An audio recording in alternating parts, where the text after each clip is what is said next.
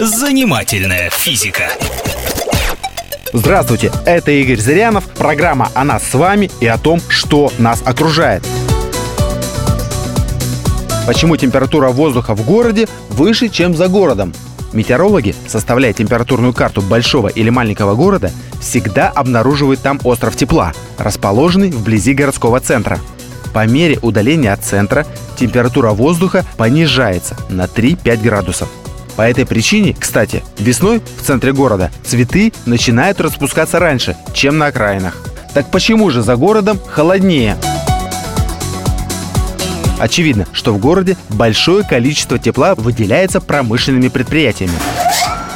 Но этим дело не ограничивается. В городе меньше водоемов и вообще всякой воды.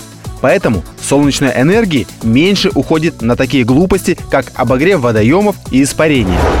А это экономия тепла для нас, потому что на нагрев воды требуется очень много энергии. И на нагрев снега тоже нужна энергия, то есть тепло. Зная это, специально обученные люди убирают снег с улиц города, и все тепло солнышка достается нам.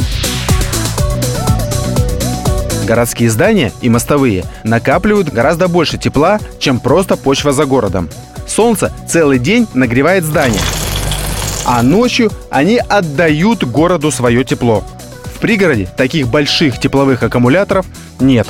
Точнее, они есть, но не в таком диком количестве. Поэтому и накапливать тепло там некому.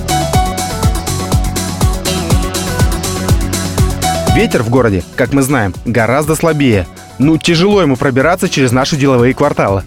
Различные движущиеся механизмы, типа машин, тоже, конечно, вносят свой вклад в нагревание города, но не такой большой.